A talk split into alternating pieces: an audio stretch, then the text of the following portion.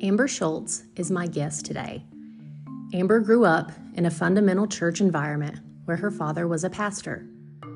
Even though he was charismatic and congregation after congregation readily accepted him, no questions asked, Amber eventually saw the truth of who he really was. That, plus a legalistic, performance based theological belief system, is all she knew. Until, as an adult, she began to compare what she had been taught with the Jesus of the Bible. One of the reasons I wanted Amber to tell her story is because it's actually surprisingly common. Abusive leaders within churches and religious institutions is actually a problem. In fact, of the top five professions that abusive men choose, ministry is listed among them. It allows one to have control over vulnerable, trusting people, often with little accountability.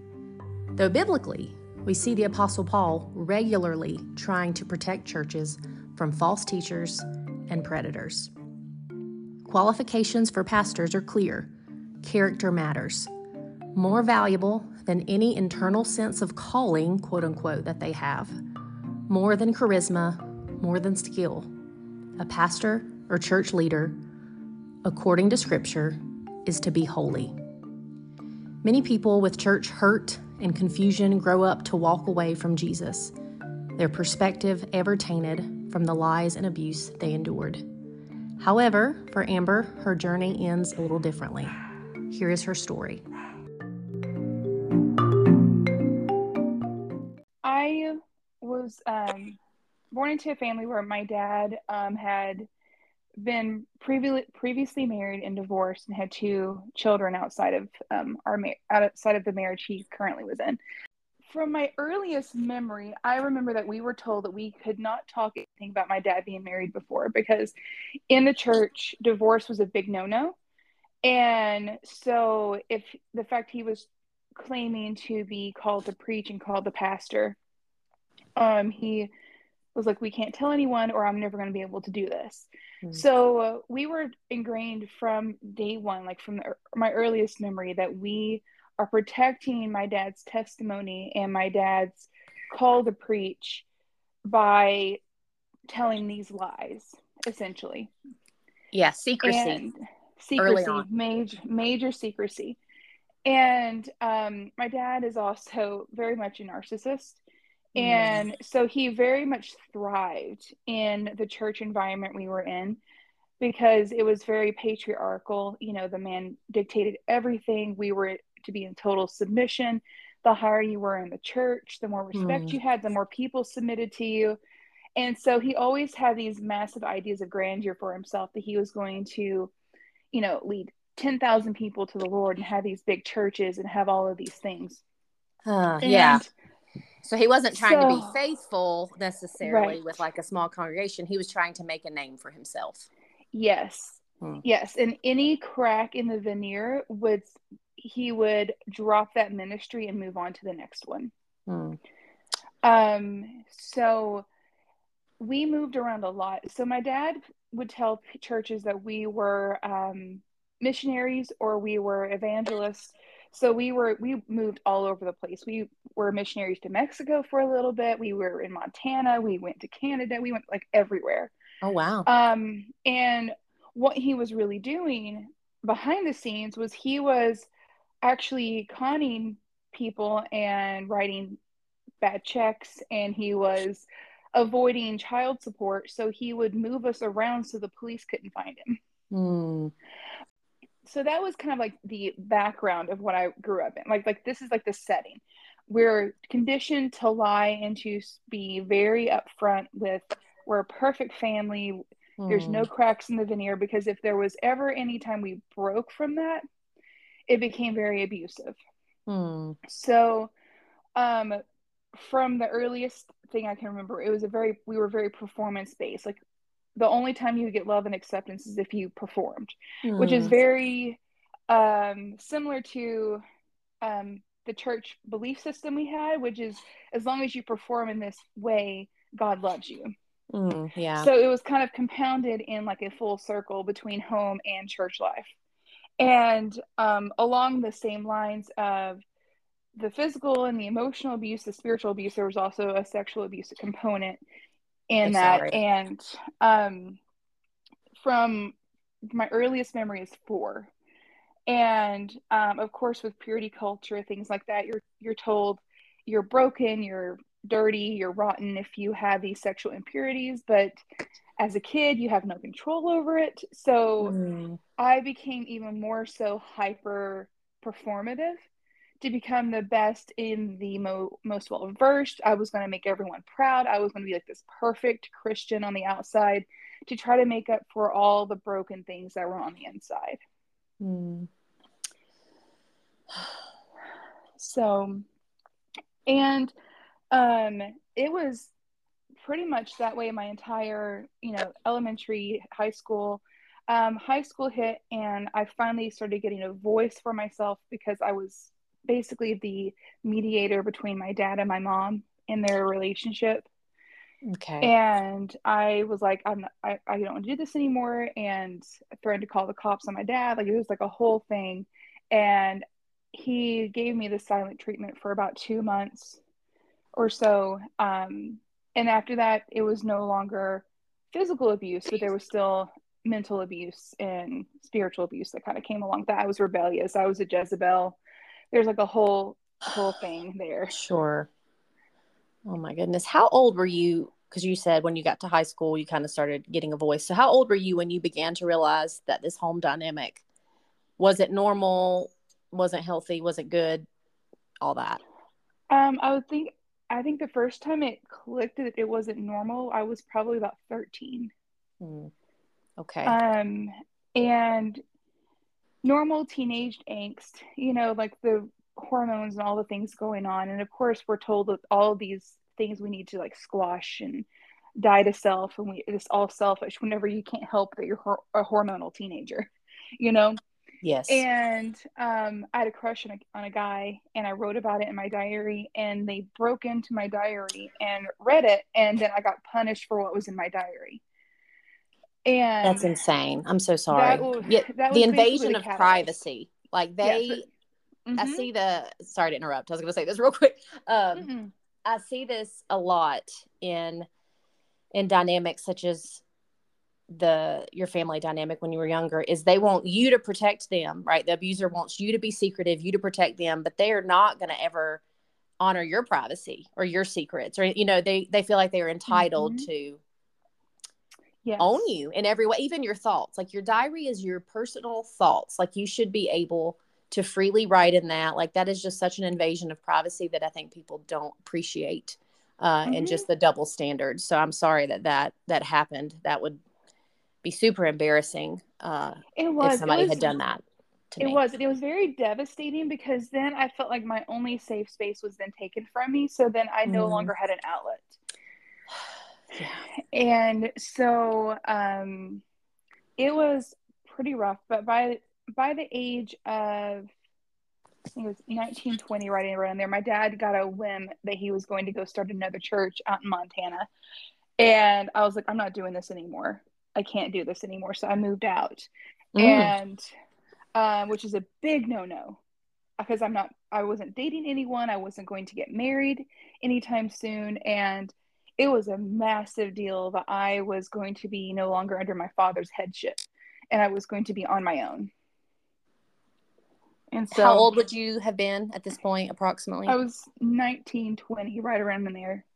yeah so you're a legal adult but Mhm. it's a big deal because uh in their eyes because it's like well you have to have a man over you Yes. Yep. And I Mm. remember going to the church. I was going to the same type of church after I moved out because that's all I knew, right? mm-hmm. And everything else was bad. So I kept going to this particular type of church. And the youth pastors would say from the pulpit, you know, if a woman is, you know, not living at home and she's working a job and she's not under the headship of her father, do not touch her with a 10 foot pole, you, you single young men, you, you know, that type of thing, because she's out of God's will. Oh my goodness And and I'm sitting there going, uh, you're literally only talking about me because I'm the only person in this church that is wow fitting that description. Um, and on the what's crazy is also on the same or on the flip side of that, the youth pastor at this church was actually actively grooming me um, in his home because I play the piano. I've played the piano since I was nine, and I'm self-taught, so I play by ear. So I pick up music very quickly. Mm-hmm. And so he would have me come over, and, and so I've always been involved, very involved musically in churches. Right. And um, he would have me come over because with his wife there, because you know, had to be proper, but he would take me into the basement and just be very groomy. It never like moved past like the the early grooming stages because I left the church before it went too mm. far. But um but yeah, the that activity was very much there. Oh my goodness. Yeah, prepping you. Yeah, because it's it's a it's a slow fade because I think people realize that now, but just to like reiterate, like it's not like you meet someone and the next day they start abusing you. It is exactly a slow pushing of boundaries. Um, sorry, there are dogs barking. I said this would happen. No, you're fine. So, uh, you're we're fine. just gonna keep going. Um, it's a slow pushing of boundaries. It's a slow like manipulation. Yeah, it's just a slow pushing of boundaries until mm-hmm. eventually you are in full fledged, you know, sexual abuse or whatever the case may be. And unfortunately, I heard you say that you had already gone through this at home. Mm-hmm. And so, did you realize what was happening at the time, or you just happened to leave the church regardless and didn't really realize you were being groomed? I didn't realize it at the time. Um, I left the church regardless. I actually ended up moving cities. Mm-hmm. Um, and it just wasn't feasible for me to go to that church anymore just for time wise. And so I I moved. So I just so happened to have moved at the at the right time. Good kind well, of thing. I'll so, praise the Lord for that. So yes, can I ask you a few questions real quick? Absolutely. Um, so the dynamic that you've described with the the church that you were a part of and your dad and, and you guys moving around a lot was it um common because this is showing some of my ignorance because i didn't quite grow up in the exact same uh you know denomination as you. But was your dad like an actual pastor pastor like with a local flock? Or did he kind of do like this travel preaching?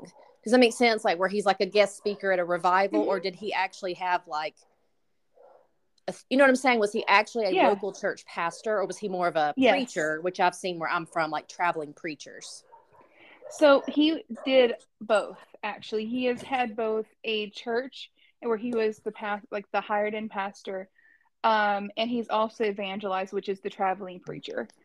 Um, and so what he would do is he would be like, we're, ch- but he would call himself a church planter. Right. So we could, he could go and he could be the pastor of a local body for an X amount of time. And if he just decided to leave, then he could say, oh, well, God's calling me away. My job here is done. I can go move on now to plant another church. That is just so like contrary to scripture where we see that pastors are supposed to be really chosen by the local mm-hmm. congregation mm-hmm. based on their character based on mm-hmm. you know exhibiting godly well character it's so much less about any skill quote unquote you know yep. you are supposed to be able to teach but that's the only skill mentioned in those passages uh, the mm-hmm. rest are godly living and uh, yeah it's just crazy that he was able just to come in and say, "Oh, this is who I am," and they gave him the keys to the kingdom. Oh man, he's so charismatic though. He, mm. um, if he in one spot, would have been a cult leader, like a straight up like Jim Jones mm. level cult leader. I that that's the type of drawn in personality he has. He's very funny. He's very kind. He's very I will give mm. you the mm. shirt on my back. You call me in the middle of the night, I will be there. But it's all for that show. And yeah. so, and he just could not keep up that show, or things would catch up to him and right. he would have to leave. Um, like he military for like 20 something years. Again, it's like the 70s and 80s, so nobody can find you that easily. And mm. um, he got picked up from the church that he was a local pastor of in Montana, taken all the way to wherever they, I think it's somewhere in Washington. And he was like, "Hey, yeah, the recruiter lied about my birth, my birthday, so I technically shouldn't have been in the military anyway." And they just let him go.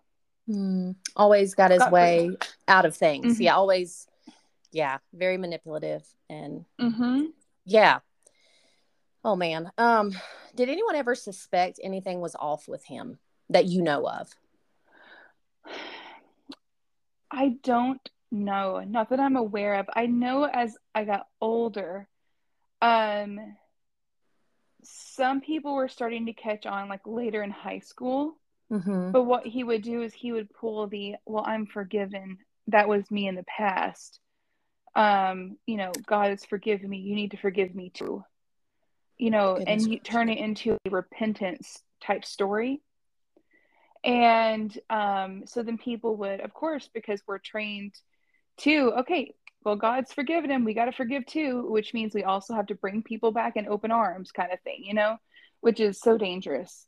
And Yeah. so he was still able to, he was not able to, no one caught on to him until I was 25, 26.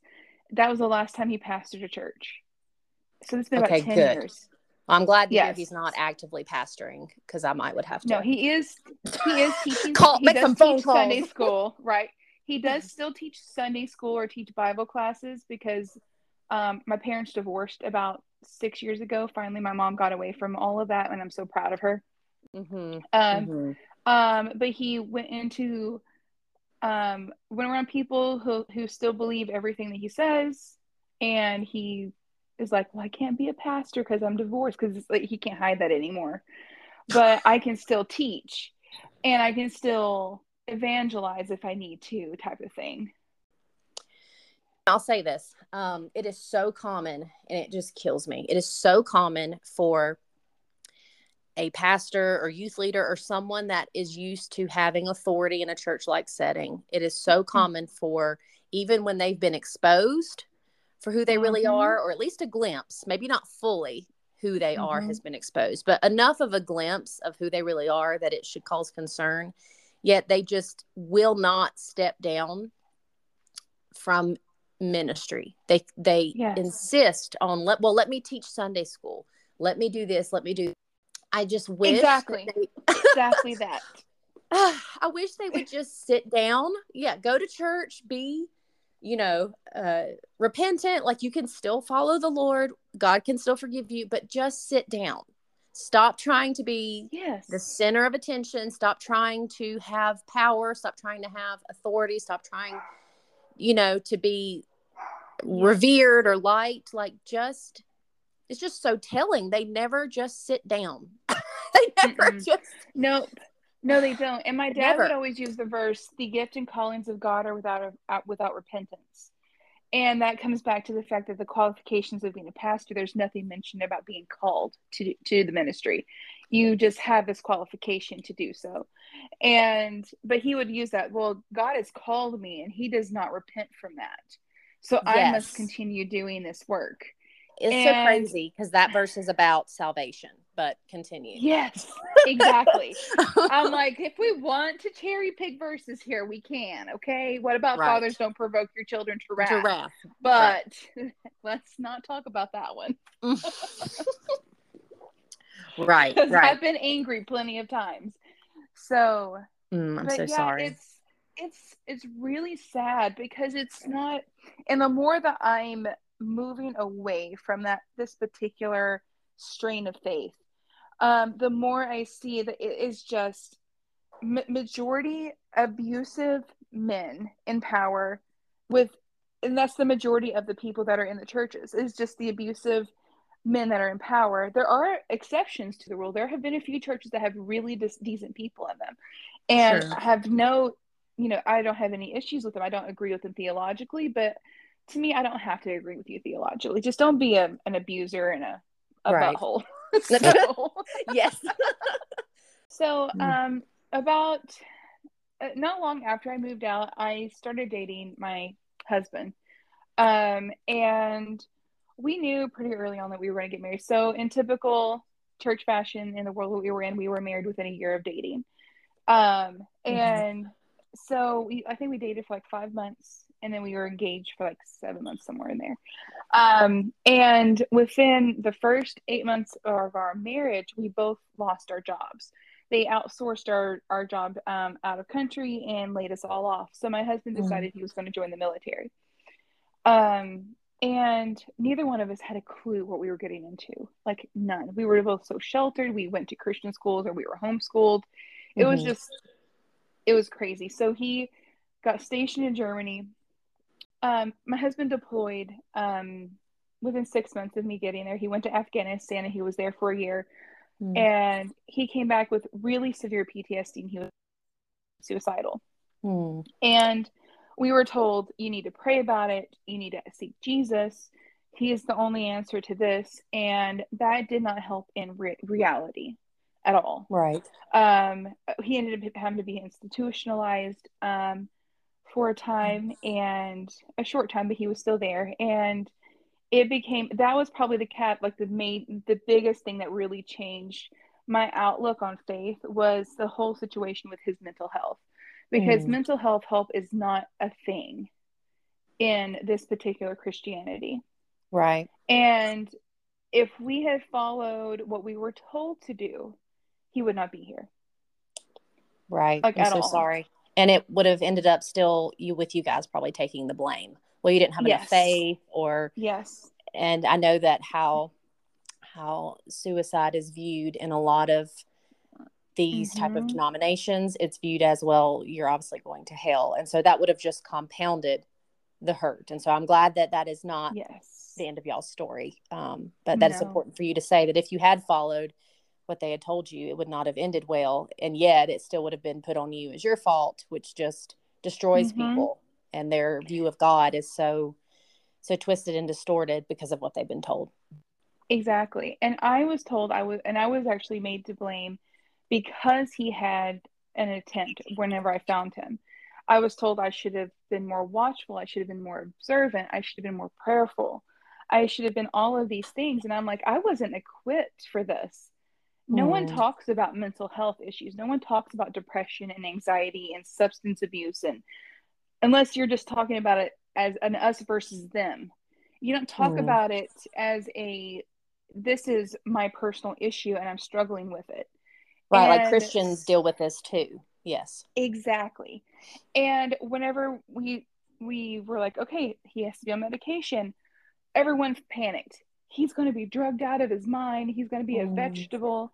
And I'm like, if he's alive, he's alive. That's literally what I was going to say. Well, he's alive, so I'll take it. I'll take it. I will take it. I will do. I will do. I can deal with it. I mean, I didn't have any other choice but deal with it, but I dealt with Right. it, you know. And Right. it was a very lonely road. Um, Mm. trying to navigate issues with mental health, and on top of that, realizing that I have my own massive amount of issues, and getting into therapy myself and starting to finally get treatment for myself because I realized I could not help him because I was not okay either. Right. And so getting therapy and getting on medication is really what helped kind of recalibrate my brain enough to go, okay, this stuff is not okay. But so let's start evaluating everything I've been taught and has been put in front of me my entire life to see what is really of God and what is not.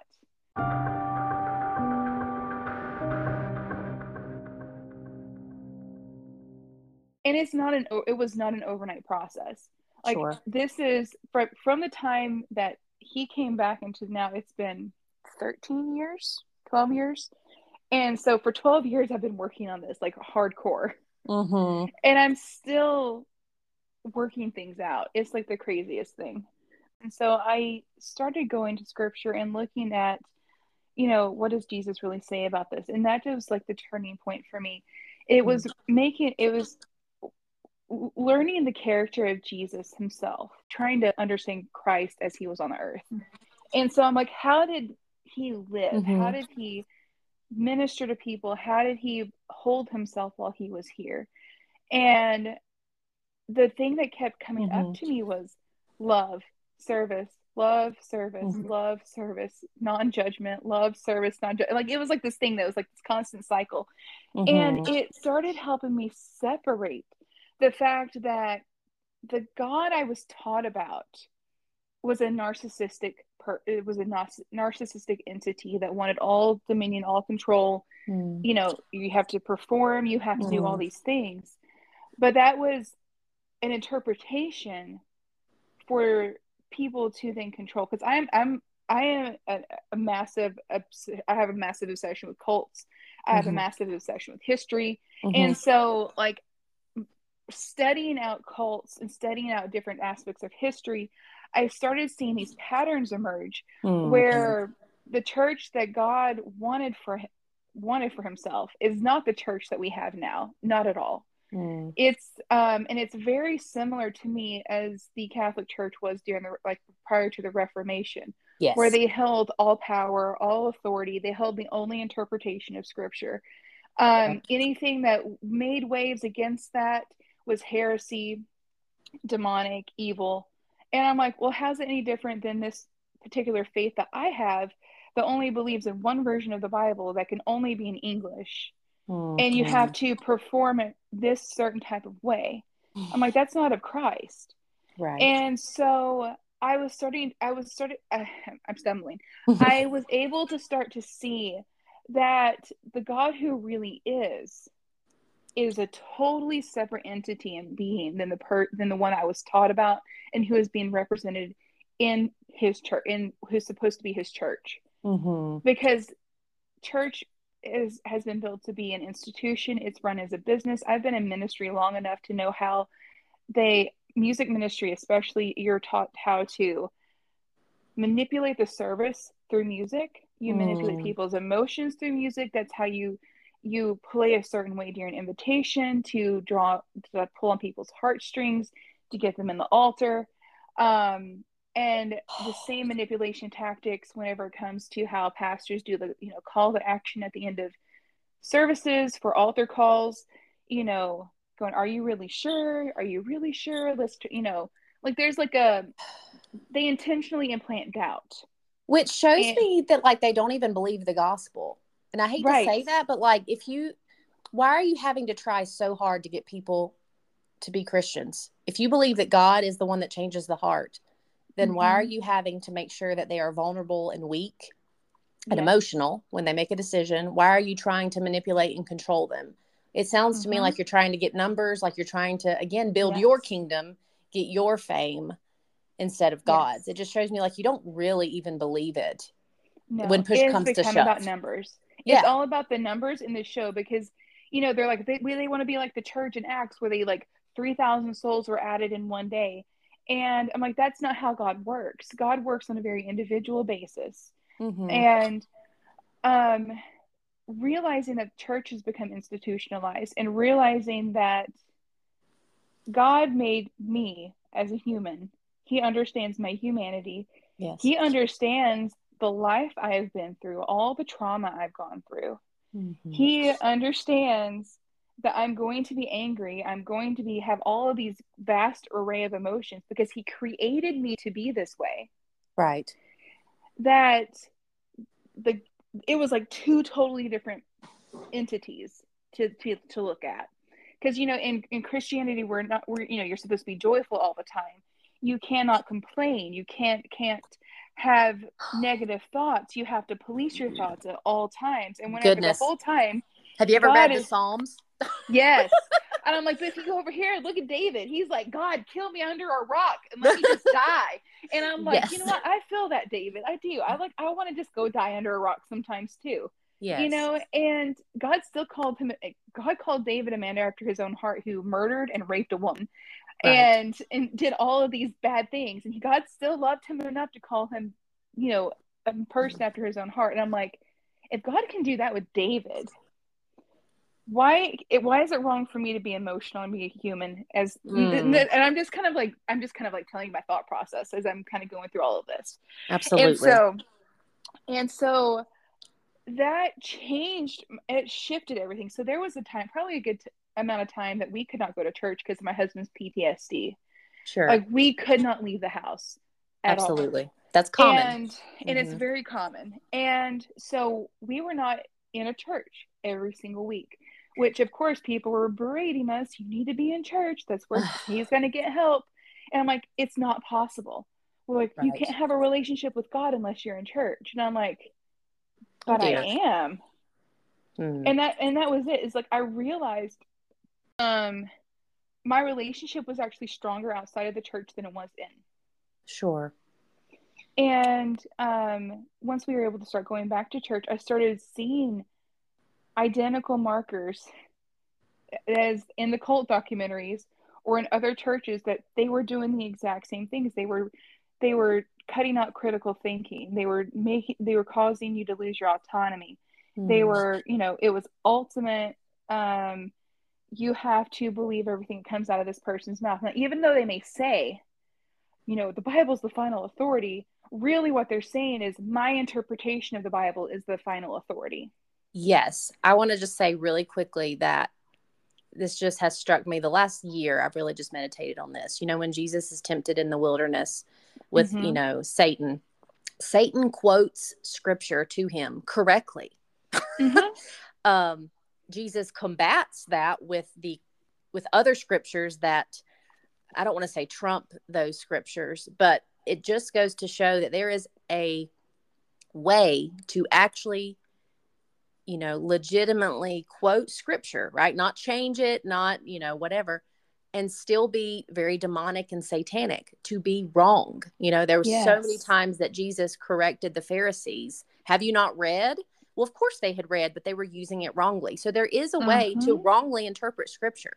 There is a way to do that. And so like you said they're saying well the bible's the final authority but the, what they're actually saying is my interpretation of the bible is the final authority and so you're taking the power and the authority away from God and putting it on man, which again is very cult like and breeds environment of control and things like that. And so, um, before I forget, Amber, I'd like to ask what advice do you have for someone who may be listening and realizes that they are currently in or have been in a religiously abusive dynamic or environment? What would you say to them? Um, definitely that you are not alone in how you feel. Um, and it may seem very scary to start pulling away from that and and take it at your own pace. But there is a whole community out here on the other side that understands and loves you and accepts you for Mhm. whatever process in this journey you're on and whether your journey ends in still in the faith or not in the faith that doesn't even matter what we what matters is you being safe and healthy and in a in a good environment and you know have a good spiritual journey that Mhm. type of thing Awesome. Thank you. What are some, uh, and some of these we've already talked about, but maybe just let's restate them. What are some red flags of an abusive church or an abusive church environment? We've talked about control, uh, Mhm. shame, guilt. What else would you add just so people can kind of evaluate is this something I'm in or have been in, or am I contributing to this? You know, in my own church, am I contributing to an abusive environment? So, what are some red flags of an abusive religious environment? um lack of outreach or outreach to the community with strings attached Okay. What do you um What do you mean by that? So, lack of outreach meaning that they do not want to go out into the community unless it is beneficial for them, as in they're going to be bringing numbers into the church. Mm, Um, like, oh, let's go do a, um, let's go feed the homeless on Saturday and let's take all these tracks and make sure we give everybody these tracks. And, but if nobody shows up on Sunday, we're not going back. I Or never thought about that. Thank you Or for let's saying go and door knock and let's talk to these people about, you know, their Lord and Savior Jesus Christ and then never go see them again. Okay. Um, I actually have a um, a video coming out next month about lifestyle evangelism, where I actually talk about this, how it's so dangerous that we do not take the time, and, and, and this is along the same vein, we don't take the time to actually get to know people individu- individually, and so there's never a moment in our in, in this evangelism that strings are not attached, and we have to try Mm. to learn how to separate that. Um, and a lot of times the the goal of the outreach is to then conform the person into whatever is going on inside that church. So like say they have tattoos or they drink or they have they wear pants if they're women. Um, you have to then clean up before you come into the church. So there's like a whole whole thing there. Okay, thank you for saying that. I'd never thought about that. But yes, lack of outreach into the community, or if you do it, it's with the goal of getting them in the church to conform to mm-hmm. who the mm-hmm. church is, not just trying to serve them and love them and get to know them individually, but let's grow our numbers. Yes. Okay. Got you. What else? What are some other red flags? Um see. I would also say um isolation. Mm, if yes. you get into a church that every single thing that if every re- resource that you possibly could ever need is inside that church like you have everyone uses the church plumber everyone uses the church electrician everyone uses the church hairdresser which i'm not saying individually they're bad sure. but what it does is it sets up a community where you fully 100% rely on this community so mm. if you mm. ever decide to leave you not only lose a body of people or that are supposed to be your family and your friends because that does happen. As soon as you leave you're cut off. Mm. you also lose your plumber your electrician your lawyer your doctor your whatever.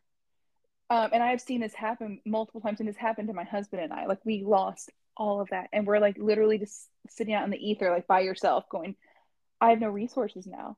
I don't mm. have someone i can call if this i don't know who to call now if this happens or if this happens um, so completely isolating you inside of, inside like a type of community and making it very much an us versus them. We are the mm only right church body. The world and everyone outside of this church body is evil and wrong, and mm. that usually mm. kind of goes hand in hand. Um, loss of autonomy. Um, your body yes. is no longer your own. Um, your time is not worth anything but ministry hours. Mm. Um, you which I think that is very, I mean, I don't have any issue with volunteering. I think volunteering is a very good thing. I think it's a good thing to teach our kids to do. But churches, in my experience, very much take advantage of that. Like, okay, you're going to basically work a 40 hour week job for free. Oof, yeah. Um, or you're going to put all this time.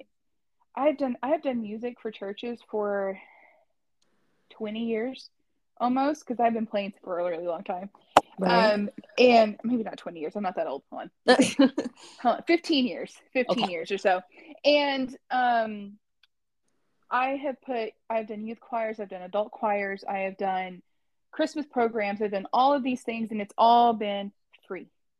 Mm-hmm. Because it wasn't until like the church that we recently just left, um, I was, have ever been paid on staff as a position because I'm female and I'm doing music but I put would put put in countless hours of ministry hours in every week. Um, and but you also lose your autonomy with um, inside your own marriages, inside mm-hmm. of relationships. Um, you know, your all of your loyalty and all the things come at your own self-sacrifice to the church and to the ministries of the church and to the pastor ultimately. So. Yeah. Um, so last question why tell your story and speak out about these things? Because I do not want people to feel alone in their journey, hmm. um, especially those who choose to stay in the faith. I follow um, I follow a lot of people on social media, um, and they've all been so helpful in my deconstruction or my evolution, whatever you want to call it. Right. But majority of them are atheists or they're Christians and now they're atheists, which is totally fine. I completely respect how people end their journey or however right. they get to it. Right. But I've not really found a lot of people who, especially females, who are still very much in their faith. Yeah.